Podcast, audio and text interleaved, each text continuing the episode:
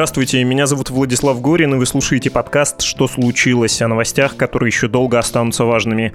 Ну а что важнее того, что российский оппозиционер номер один, самый популярный, несогласный с властью лидер, сутки находится в коме, и есть все основания полагать, что это отравление. Врачи и полиция чуть позже про полицию упомянем, отказываются передать пациента под ответственность жены, чтобы перевести его в другую клинику, а о найденном в его организме веществе не говорят, ссылаясь на тайну следствия. С допуском в реанимацию тоже были проблемы вчера. И знаете, несколько возвращаясь к вопросу, что может быть важнее, все-таки важнее вопрос, почему нечто подобное происходит не только с каким-то неугодным власти человеком, почему нечто подобное, я говорю про бесправие, происходит со всеми пациентами в реанимациях и с их родственниками сотрудниками в нашей стране. Сейчас обсудим это с адвокатом, учредителем компании «Факультет медицинского права» Полиной Габай.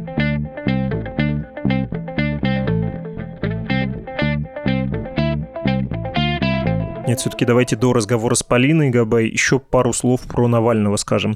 И давайте начнем вот с чего. Сегодня утром жена Навального Юлия и юрист фонда борьбы с коррупцией Иван Жданов, находясь в Омске, вышли из больницы и рассказали следующее. Первым говорил Жданов. Минут назад мы находились в кабинете главного врача. В этот момент в кабинет ходит представитель транспортной милиции, показывает с телефона. Вот это вещество нашли вот это вещество нашли, главный врач говорит, ну, нашли и нашли. У меня нет никакой больше информации. Мы подошли к этому представителю транспортной милиции, которая подошла с телефоном. Какое вещество? Она говорит, это тайна следствия, мы не можем сказать, но это вещество смертельно опасно. Это вещество представляет угрозу не только жизни Алексея, но и окружающим. Все вокруг должны находиться в костюмах защиты. Больше она ничего не говорит. Какое вещество? Мы не знаем пока. Перевозить его отказываются.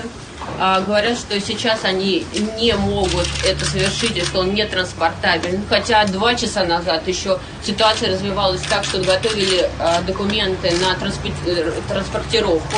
И, собственно говоря, поэтому здесь находилась а, транспортная полиция изначально не для того, чтобы сообщить какие-то данные о веществе, которое находится а, на каких-то вещах, я так понимаю, или на Алексея, а на том, чтобы помочь нам с транспортировкой. После э, этого прошло два часа, нам отказываются э, отдать Алексея, чтобы отправить. Мы считаем, конечно, что это сделано для того, чтобы те э, химические, то химическое вещество, которое находится в организме Алексея, исчезло, поэтому его, конечно, не выдают, чтобы э, эти остатки этого вещества исчезли. Он в не очень хорошем состоянии, и мы, конечно, не можем доверять э, этой больнице, и мы требуем, чтобы его нам выдали, и мы смогли э, лечить его в независимой э, больнице, врачам которой мы доверяем. Ну, вы понимаете, да, что под вас ответственность э, будет. Спасибо. Они там упоминают транспортировку. Это про борт, который вылетел из Германии и сел в Омске, чтобы забрать Навального и доставить его в немецкую клинику Шарите.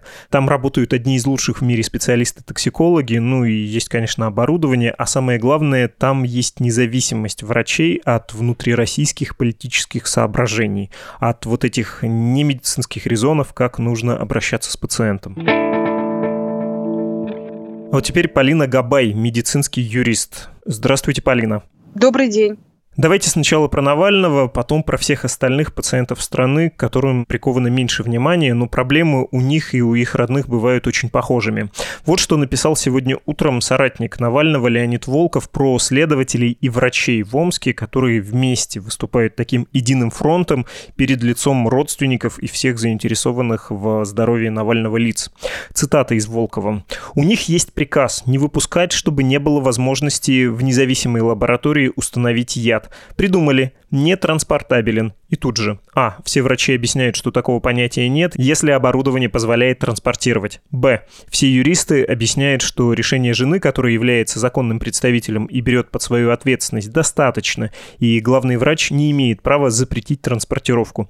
Надо срочно придумать что-то еще. Срочно придумывают. Отравлен таким веществом, которое представляет угрозу для окружающих. И тут же, а, все начинают задавать простые вопросы, а как же сутки уже с ним работали без костюмов химзащиты? А что же ни у кого кого из пассажиров рейса Томск-Москва нет симптомов, а у Киры, и это имеется в виду пресс-секретарь Навального Кира Ярмаш, которая в соседнем кресле сидела, и что это за вещество такое, и почему не говорят, что за вещество. Б. Самое смешное, если так можно сказать, выясняется, что в самолете немецком есть оборудование для перевозки пациента, который опасен для окружающих. Из-за чертова ковида самолет взял на борт такое оборудование.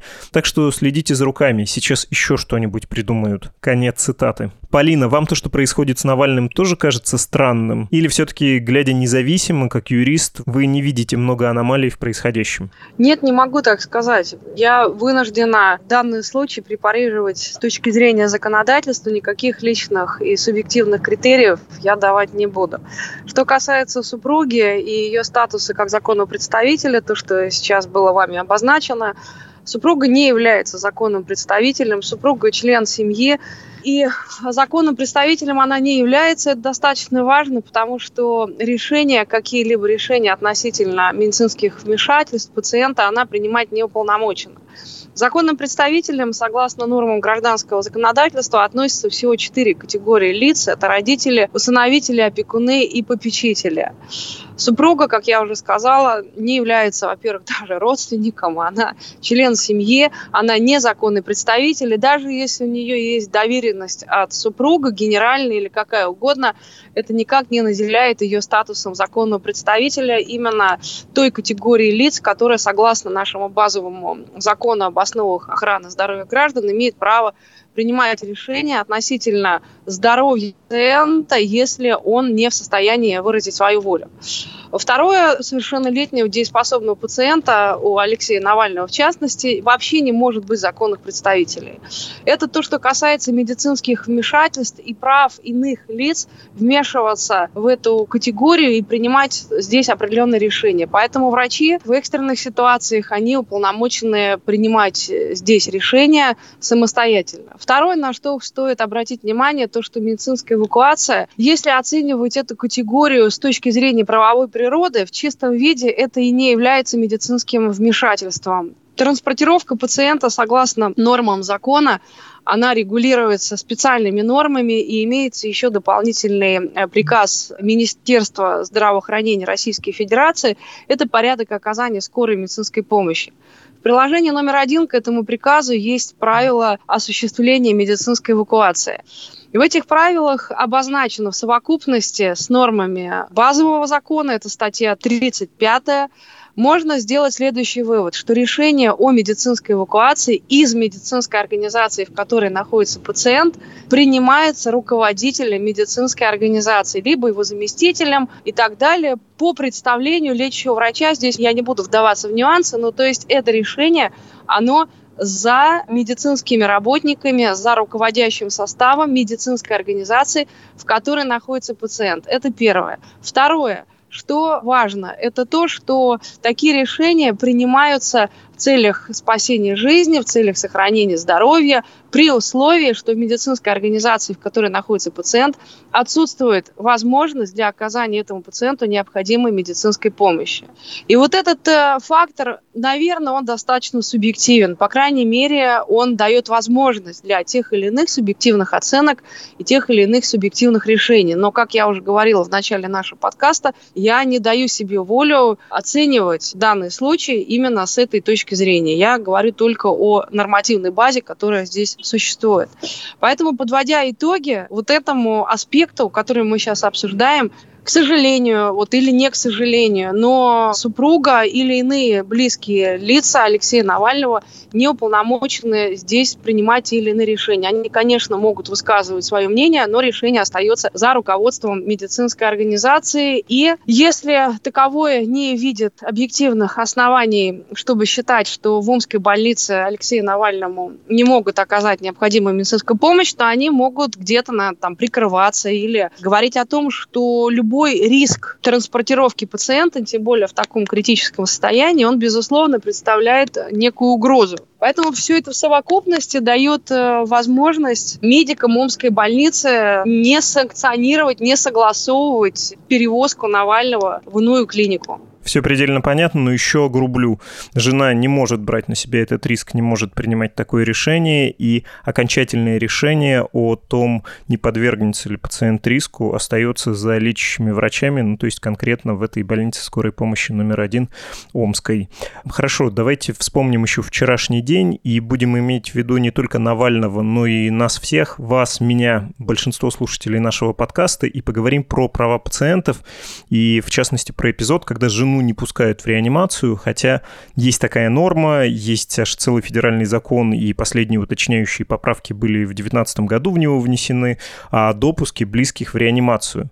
Давайте про это поговорим, потому что многие юристы и врачи говорят, что норма есть, по сути, не работает. И не только для Юлии Навальной. Ну да, к сожалению, вы очень громко сказали аж целый федеральный закон. Это закон наш базовый, об основах охраны, в который были внесены изменения. Это 79-я статья, которая называется «Обязанности медорганизации», в которой был включен дополнительный пункт, касающийся того, что медицинская организация обязана обеспечивать возможность посещения родственниками, членами семьи, иными близкими лицами, обеспечивать возможность посещения пациента, который находится в медорганизации, в частности, в отделении реанимации. Но далее идет указание на то, что обязанность обеспечить такое посещение, она должна реализовываться в соответствии и с порядком, который должен быть разработан Минздравом. Минздрав уже два раза как минимум, я это помню, они разрабатывали проект такого порядка, но до сих пор это осталось на этапе проекта. Поэтому, во-первых, такого порядка нету на сегодняшний день. Норма, она фактически мертвая.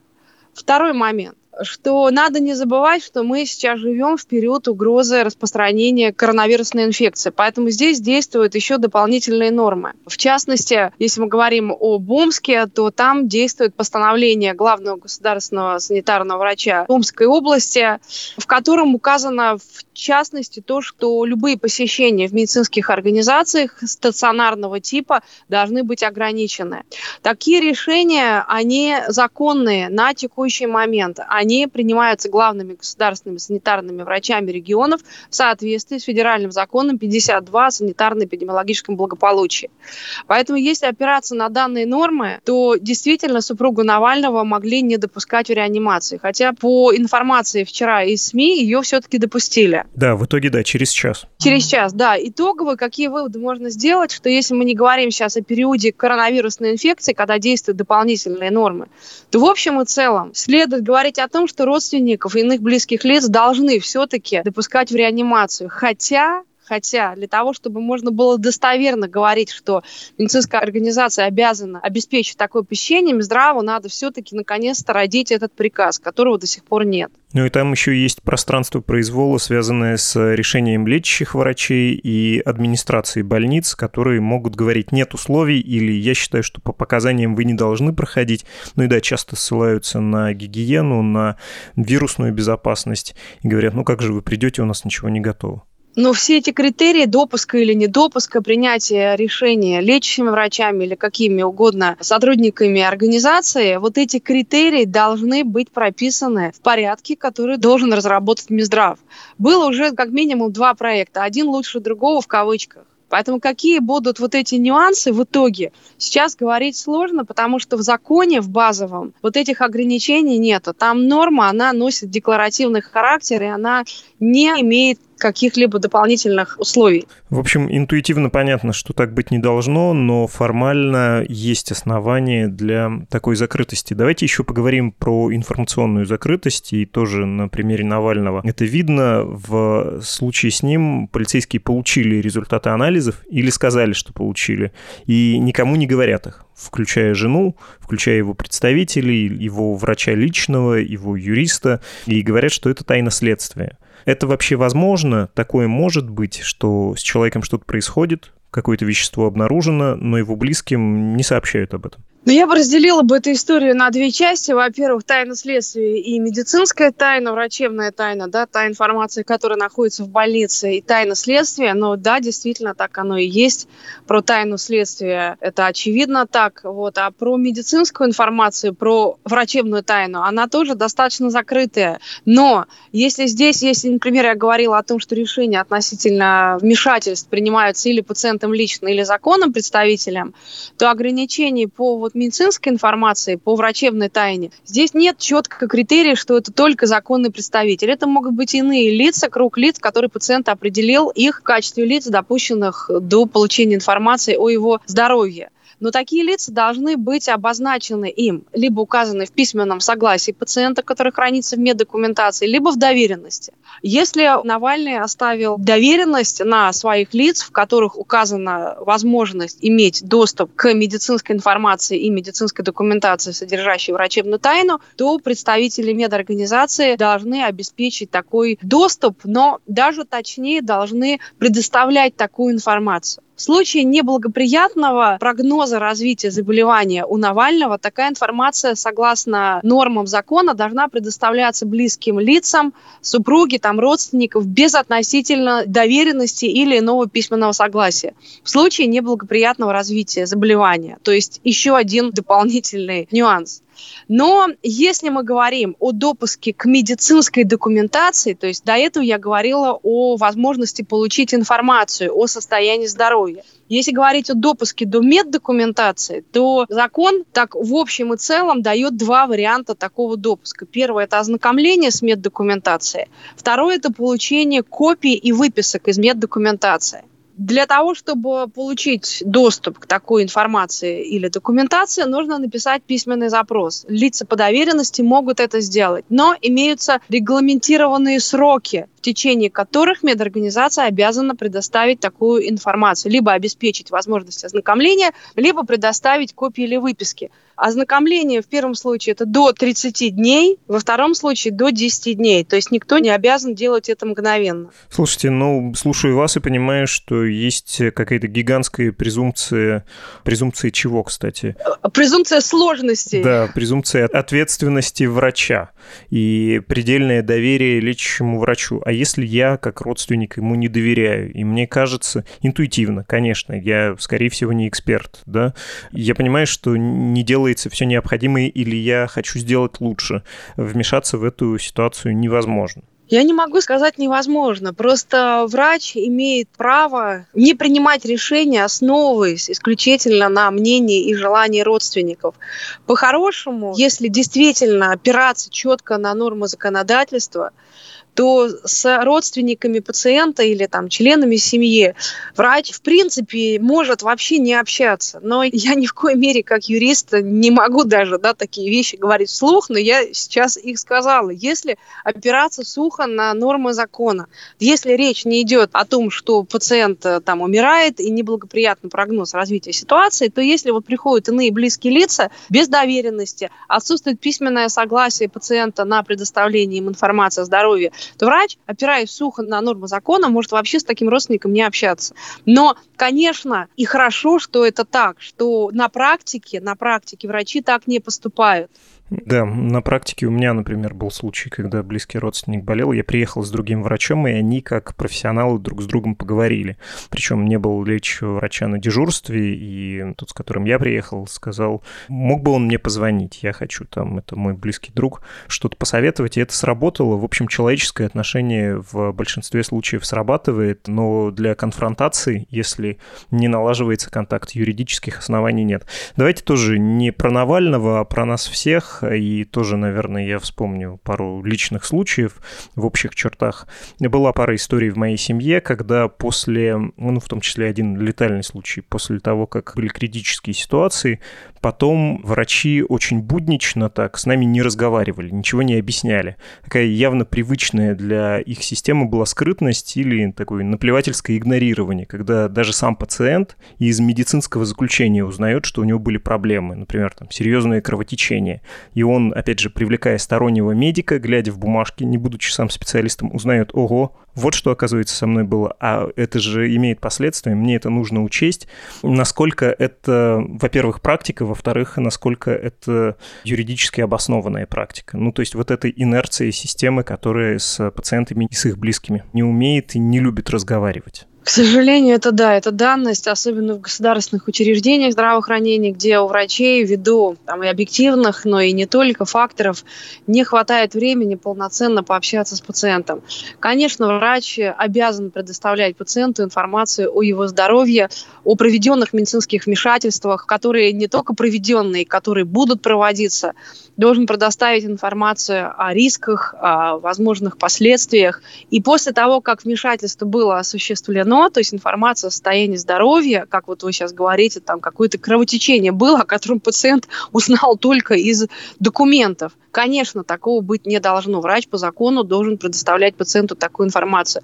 Но на практике сбой в коммуникации и недостаток в информировании пациентов, он существует, это глобальная проблема. И я считаю, как вот юрист, мы работаем в этой сфере больше 10 лет, проблемы в коммуникациях – это большая половина источника всех жалоб, заявлений в правоохранительные органы, подачи заявлений в суд и так далее. Если с пациентом нормально поговорили, с его родственниками, даже если какие-то были там нюансы, неблагоприятные исходы, то люди намного реже обращаются в суды и в разные инстанции, если это сравнивать с ситуацией, когда общение протекало в рамках нормального человеческого общения и коммуникации. А они, извините, если придется повториться, это делают потому, что у них нет времени, нет возможности, или это способ все-таки затруднить разбирательство дальнейшее, если были проблемы? Ну да, при этом в большинстве случаев, неспорных, это порождает недоверие. Ну а куда денетесь? Система здравоохранения у нас одна, большинство все равно будет э, к бюджетным врачам ходить. Ну, я думаю, что это комплекс, это клубок разных проблем, это и недостаток времени, и определенная железобетонность нашей системы, определенная ментальность. Мы же очень-очень много лет была так называемая патерналистская система общения врача и пациента. Когда пациент приходил к врачу, должен был молчать, слушать, не задавать лишних вопросов. Она давно была, и к ней все привыкли. Сейчас, последние годы, все чаще и чаще говорят о том, что система должна быть пациентоориентированной, с пациентом нужно общаться, пациенту нужно создавать комфортные условия.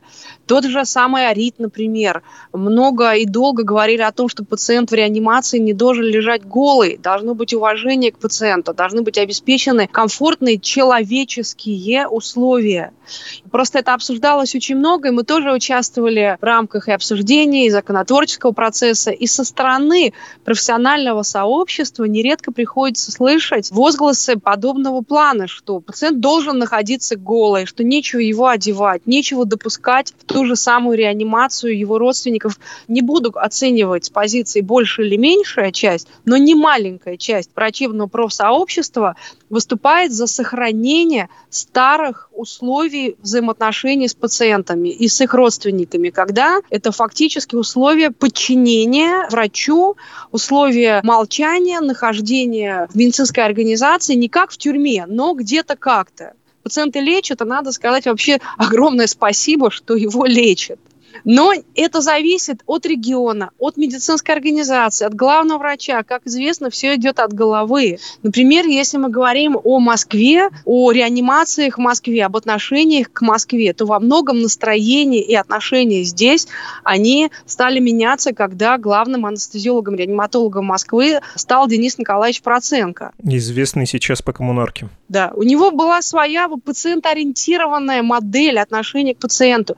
Поэтому во многом например, в Москве вот эти вещи стали меняться. По-моему, насколько мне известно, первым он как раз ввел вот эту одежду одноразовую для пациентов в реанимации, когда он еще являлся главным врачом седьмой больницы имени Юдина. И за ним стали следовать все профессиональное сообщество. Во многом это нормы, которые не регулируются четко на уровне законодательства. Ну, как, наверное, в любых сферах нашей жизни.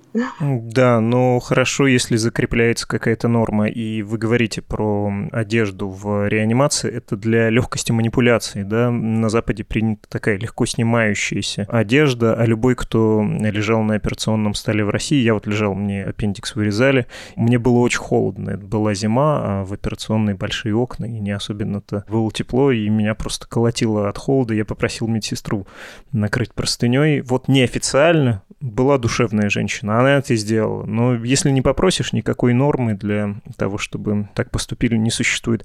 Спасибо вам большое, Полина. Спасибо и вам. Мы говорили с адвокатом, учредителем компании «Факультет медицинского права» Полиной Игабай.